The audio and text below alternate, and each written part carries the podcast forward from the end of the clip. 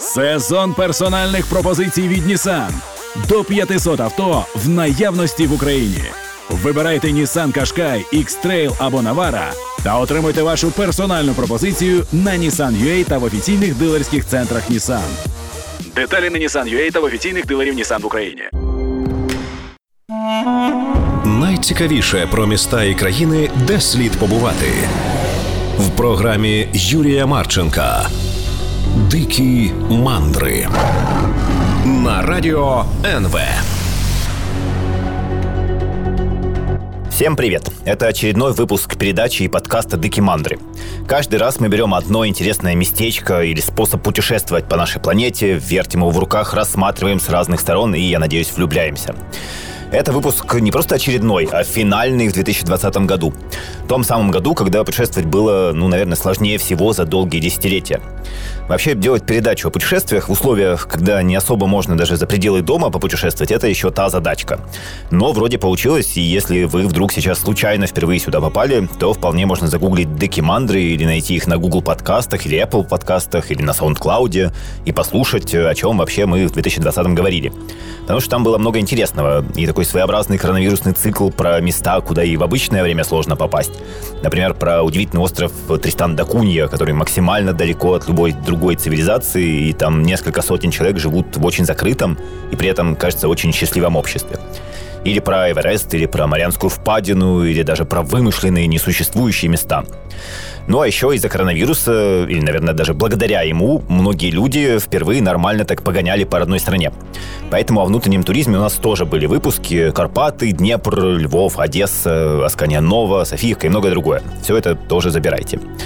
В общем, все это было, и все это можно послушать или переслушать. А сегодня я попробую подбить итоги этого странного года в плане путешествий. Кто-то даже скажет, что худшего года в истории, и, может быть, так и есть. Хотя конкуренция, на самом деле, у 2020-го тут серьезная. 2 года назад, в 2018-м, гарвардский археолог и историк по имени Майкл Маккормік провел исследование, чтобы вычислить самый паршивый год в истории. И пришел к выводу, что на тот момент это был 536 год нашей эры. Значит, какой тогда получился годик? Солнце закрывал загадочный туман из пыли. Это могло случиться либо после столкновения с метеоритом, но, скорее всего, из-за извержения вулканов, по последним данным, в Исландии. После этого началась засуха и страшный неурожай. В Китае, к примеру, к этому добавилась еще и омерзительная погода. Там летом выпадал снег. Ну и голод. Само собой, куда же без голода в по-настоящему плохой год. В целом, этот 536-й стал самым холодным за последние 2000 лет, ну и весь остальной комплект тоже оказался так себе. Был такой византийский историк Прокопий Кесарийский, и вот в своей книжке «История воин» он пишет об этом так. «И в этом году произошло величайшее чудо. Весь год солнце испускало свет, как луна, без лучей, как будто оно теряло свою силу, перестав, как прежде, чисто и ярко сиять. С того времени, как это началось, не прекращались среди людей ни война, ни моровая язва, ни какое-либо иное бедствие, несущее смерть». А когда люди только-только начали выгребать, из 536-го началась Великая Юстинианова чума. Первая известная пандемия в истории, которая поубивала не менее 100 миллионов людей. Например, в Константинополе, ключевом городе мира, от нее тогда умирали по 5000 человек в день. Ну и вот исследователи утверждают, что очухаться от всего этого коктейля из неурожая, погоды и чумы человечество смогло только через 100 лет. Так что нам, конечно, нелегко, но 536-й был тоже впечатляющим годиком. И, надеюсь, от 2020-го мы все-таки побыстрее оправимся, и об этом мы тоже еще сегодня, наверное, поговорим.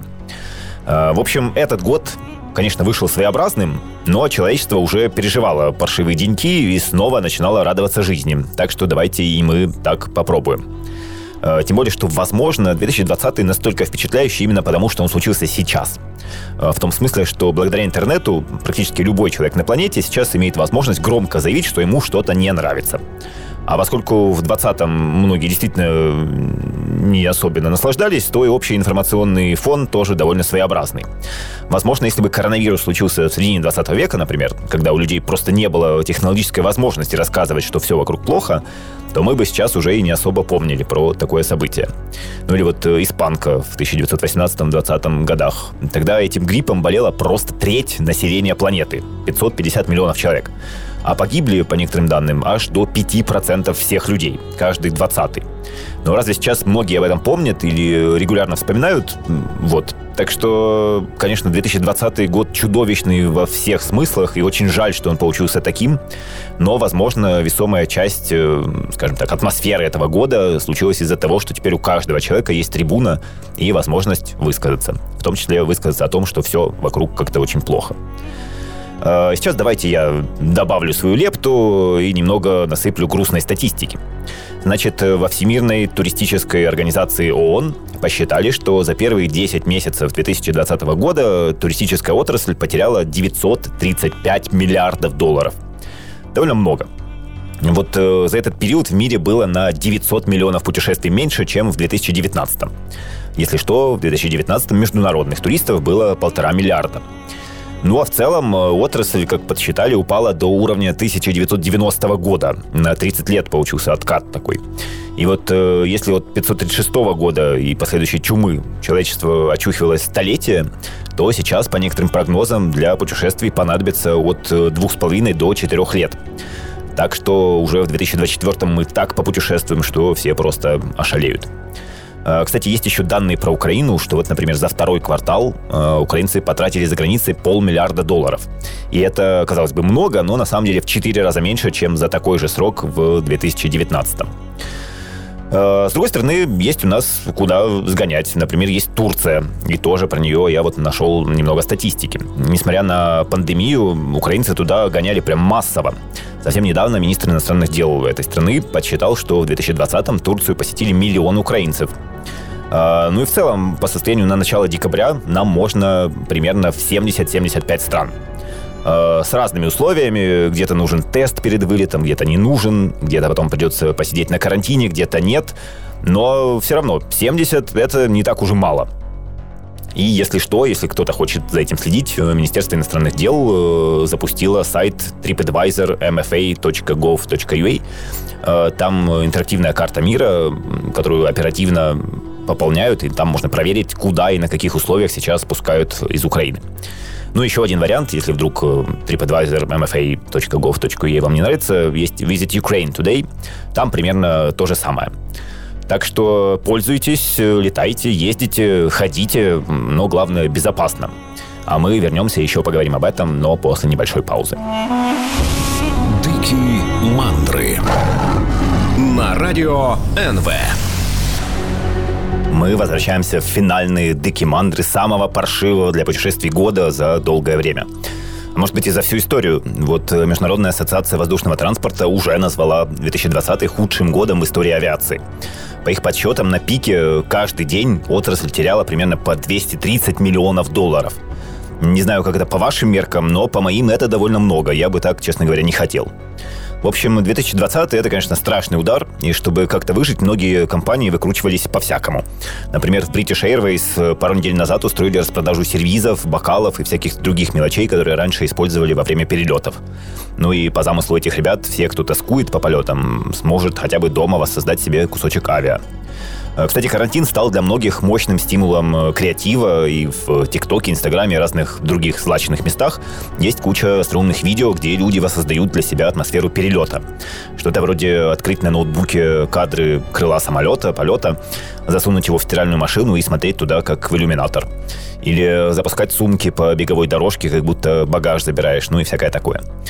А еще из всяких придумок авиакомпаний Singapore Airlines, например, предлагала пообедать на борту Airbus A380. Ну а главным хитом стала новость про Тайвань и местный аэропорт. Там сделали вот что. Человек приезжал в терминал, проходил паспортный контроль, потом садился в самолет, сидел в нем, затем выходил, еще один паспортный контроль и все, шел домой. Такой вот симулятор перелета. Ну а потом по всему миру пошли еще дальше и стали устраивать полеты в никуда. Самолет вылетал, делал большой или маленький круг, а потом садился в том же аэропорту. При этом на борту был самый обычный сервис с едой, товарами из дьюти-фри и всем вот этим. Первыми это сделали опять-таки на Тайване. Авиакомпания Ева Air. Они облетали, собственно, Тайвань и подлетали к японским островам Рюку. Вот такой трехчасовой перелет стоил $180, пускали на борт 40 человек. И оказалось, что люди настолько соскучились по перелетам, что это было невероятно востребовано. И вот эти 40 мест, на эти 40 мест подали в 10 раз больше заявок. Потом цены выросли до $300, но все равно все распродают. Потом что-то подобное запустили еще авиалинии Брунея, Гонконга, Японии, Китая. И в основном все эти рейсы в никуда длятся несколько часов. Но, например, австралийская авиакомпания «Квантас» в октябре устроила перелет аж на 7 часов по всему континенту. И это был прям вот такой концентрированный пробник Австралии. Потому что в процессе можно было увидеть Большой барьерный риф, культовую гору Улуру, Сидней и другие важные австралийские места. Причем билеты в эконом-класс стоили аж по $700, и все распродали за 10 минут. Так что этот, относительно бессмысленный рейс в никуда побил рекорд и стал самым быстро продаваемым в истории авиакомпании. Кстати, у той же компании «Квантас» есть еще одно интересное путешествие. Значит, Boeing 787 Dreamliner, если что, невероятно роскошный, взлетает 31 декабря в 17:30 в Мельбурне. На высоте в 3000 метров, гораздо ниже, чем обычный маршрут, если что, он летит в Антарктиду и целенаправленно тусуется там над самыми красивыми местами этого континента. При этом обещают, что 3000 метров — это достаточно высоко, чтобы не мешать дикой природе и не навредить, но достаточно низко, чтобы разглядеть все пейзажи и ландшафты. А в 6:30 утра 1 января, на следующий день, Боинг садится в том же самом Мельбурне. В процессе перелета играет джазовый оркестр, наливают шампанское и в целом вовсю ублажают тебя и празднуют Новый год. Стоит такое приключение от $1200 до $8000, но мест уже нет. Так что полетать на Новый год над Антарктидой и покричать сверху на пингвинов, к сожалению, уже не удастся. И если вот такое путешествие, это, конечно, особое приключение и, наверное, довольно запоминающаяся штука, то вот обычные полеты в никуда, несколько странная вещь. Потому что люди выкладывают сотни $сотни за довольно бессмысленное времяпровождение. Хотя с точки зрения психологии, наверное, все понятно. Потому что это попытка вернуть себе атрибуты нормальной жизни. То есть это такой шанс уйти от всех тревожных новостей 2020-го и просто почувствовать себя в привычных и зачастую приятных обстоятельствах. Полет — это же один из символов удовольствия путешествовать, и поскольку люди этого удовольствия сейчас лишены, то пытаются хотя бы вот так компенсировать. Так что свои слова насчет бессмысленности я, пожалуй, забираю назад. К тому же есть еще более странные вот такие рейсы в никуда. Это пустые рейсы, которые авиакомпании вынуждены были совершать, чтобы не потерять слоты, то есть право на посадку, стоянку и взлет в определенном аэропорту. Дело в том, что в Евросоюзе действует правило «используй или потеряешь». Авиакомпании должны действительно использовать 80% этих слотов, которые им выделил аэропорт, иначе они их просто потеряют, слоты уйдут конкурентам, возможно, и потом попробуй еще их верни себе обратно. И вот не так давно британцы жаловались своему министру транспорта, а тот жаловался в организацию, которая этими слотами занимается, чтобы действие этого правила приостановить в Европе. Потому что пустые рейсы все равно сжигают тысячи тонн горючего, вредят природе, бьют по карману перевозчиков и все такое. В общем, довольно нелепое правило для 2020 года. Ну а что еще с правилами путешествий в этом году и с тем, какими они могут стать в будущем, мы поговорим после небольшой паузы. Дикі Мандри на радио НВ. Это итоговые Дикі Мандри года, и сегодня мы говорим в целом о том, что 2020 натворил с путешествиями и со всеми нами. Вот перед перерывом мы немного обсудили то, насколько авиаперевозчикам пришлось нелегко, и как они выкручивались и придумывали разные способы заработать. Хотя, конечно, тут скорее не про заработок, а про выживание. Напомню про $100 миллиардов ущерба авиакомпаниям, которые насчитала Международная ассоциация воздушного транспорта. Хотя вот в Украине есть самолет, который как раз благодаря коронавирусу полетал нормально так. Это Ан-225 «Мрия», самый большой самолет в мире. Я недавно брал интервью у его командира Дмитрия Антонова, и он рассказывал, как они набивали эту громадину разными полезными медицинскими штуками и гоняли по всему миру, чтобы помочь врачам этим оборудованием и таким образом помогали спасать жизни. Интервью, если что, можно прочесть в интернет-журнале «Платформа». Там много интересного про авиа и не только. Кстати, сегодня у нас в основном вся статистика невеселая, но вот я нашел одну хорошую новость про как раз высоту. Самая высокая гора в мире, Эверест, стала еще выше. Традиционно считали, что высота Джомолунгмы 8848 метров.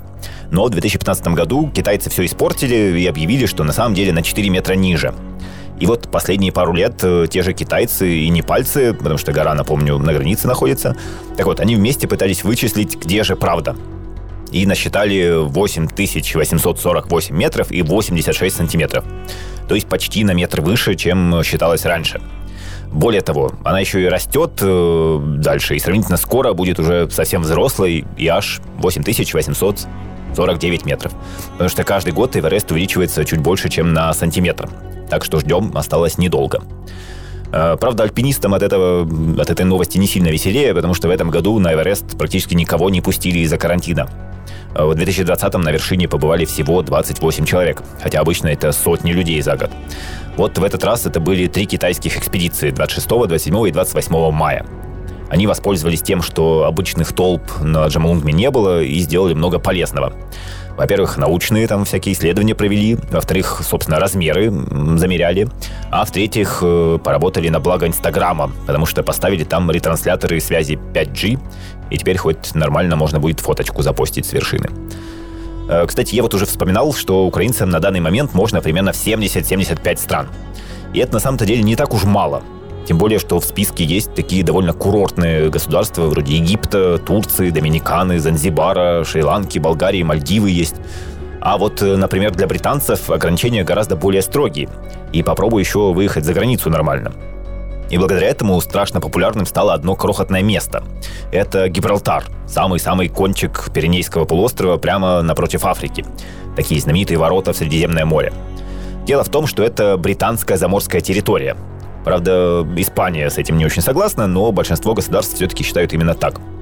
Так вот, Гибралтар довольно долго в 2020 году был чуть ли не единственным местом, куда британцы могли поехать без тестов и без того, чтобы торчать на карантине после возвращения. Поэтому тысячи британцев ломанулись на бедный Гибралтар и вовсю там развлекались. Тем более, что лететь туда недалеко, например, из Лондона меньше 3 часов, причем рейсы совершают даже лоукостеры вроде Wizz Air или EasyJet, так что меньше, чем за 100 фунтов, то есть примерно за 3-3,5 тысячи гривен, британцы могли махнуть на Средиземное море на крохотный курорт.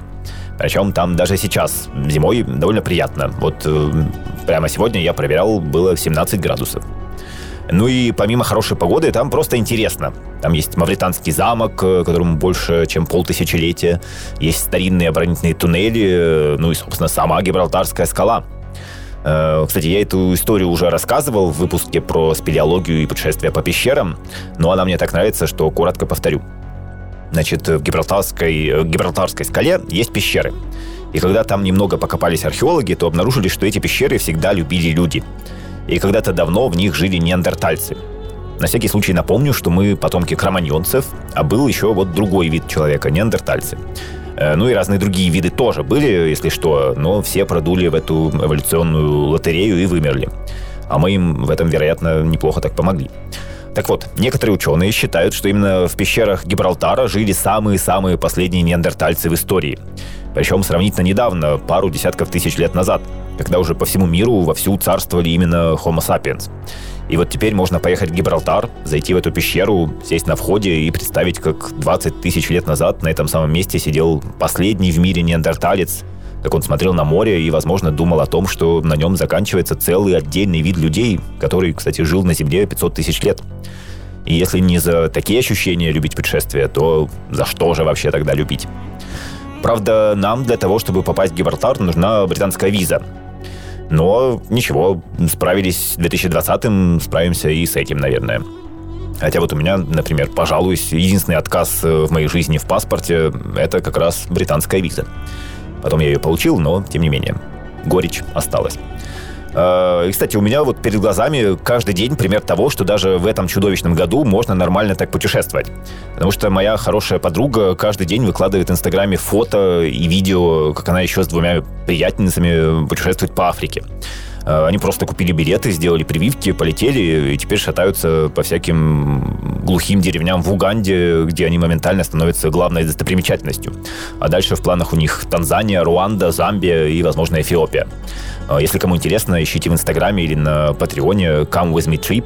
Это не реклама, просто действительно у них получается такой живой приключенческий роман в сторис и текстах, и сейчас наблюдать за этим особенно приятно.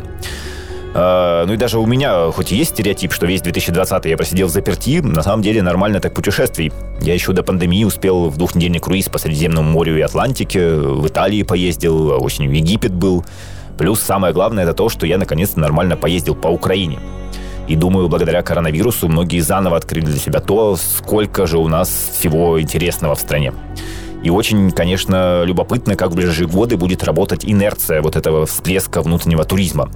Насколько люди действительно будут ценить и пользоваться возможностями, которые есть внутри Украины. Ну а что вообще в будущем может случиться и с украинскими, и вообще с любыми путешествиями, мы поговорим после небольшого перерыва. Дикі мандри на радио НВ. Мы в последний раз за этот год возвращаемся в Дикі мандри и говорим о том, что же это за год такой был для путешествий и чего нам ждать дальше. К сожалению, скорее всего, по-настоящему массовым туризм станет еще не скоро. Все-таки это дополнительный риск заболеть, попасть в больницу в чужой стране и все такое. Плюс есть опасения, что путешествовать станет немного дороже, потому что все это ужесточение в плане санитарных норм требует денег. Хотя, возможно, вы заметили, что пока что туроператоры серьезно демпингуют, и даже в разные буржуазные направления, вроде Доминиканы, Мальдив или Занзибара, сейчас можно махнуть по просто небывало низким ценам. Но вряд ли это продлится долго. Но как-то выкручиваться надо, поэтому вырисовываются самые разные тренды по поводу того, какими же могут стать путешествия. Например, еще до пандемии авиакомпания British Airways рассказывала об идее воздушных круизов. Суть в том, что ты в комфортабельном самолете медленно летаешь над разными красивыми местами планеты. Например, над египетскими пирамидами или над Великой Китайской стеной. И разглядываешь все это сверху, а тебя при этом поят и кормят. Плюс подумывают при этом раздавать еще и VR-очки, которые тоже добавят ко всему этому зрелищности, информативности по поводу мест, над которыми ты в данный момент пролетаешь. Технологии вообще развиваются пугающими темпами и в путешествиях тоже. Например, роботизация. Несколько лет назад в аэропорту норвежского города Ставангер я просто в восторге бегал за роботом, который там подрабатывал как помощник туристам. И мне, как деревенщине, это казалось просто невероятным будущим. Ну а сейчас роботами уже вообще никого не удивить, и дальше их будет только больше. В том числе, чтобы уменьшить число контактов с людьми.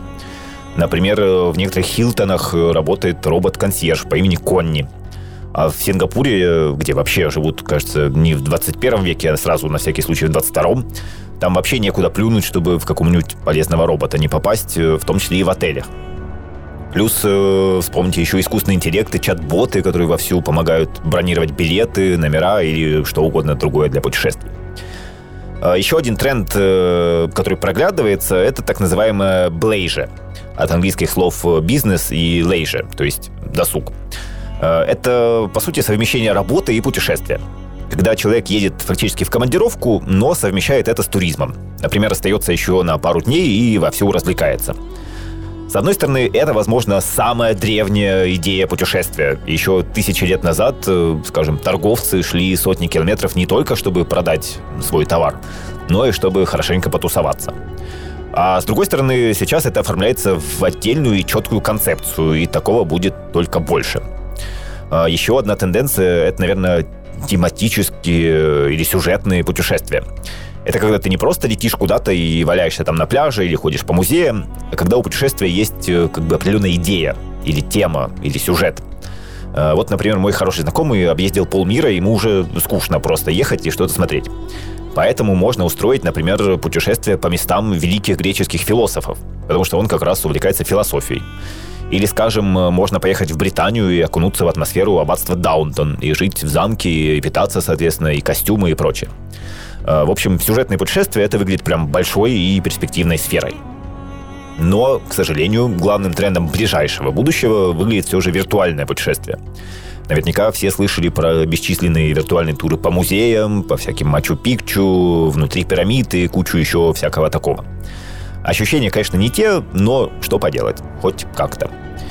Ну и в целом это может быть довольно увлекательно и даже без специального дорогого шлема виртуальной реальности. Есть ведь такие простые конструкции, в которые запихиваешь телефон, надеваешь на голову и используешь это как своеобразный экран для виртуальной реальности.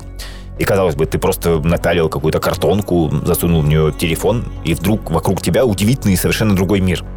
Когда я впервые попробовал даже вот такую простейшую штуку и как бы виртуально поплавал с китами, то это было действительно очень впечатляюще.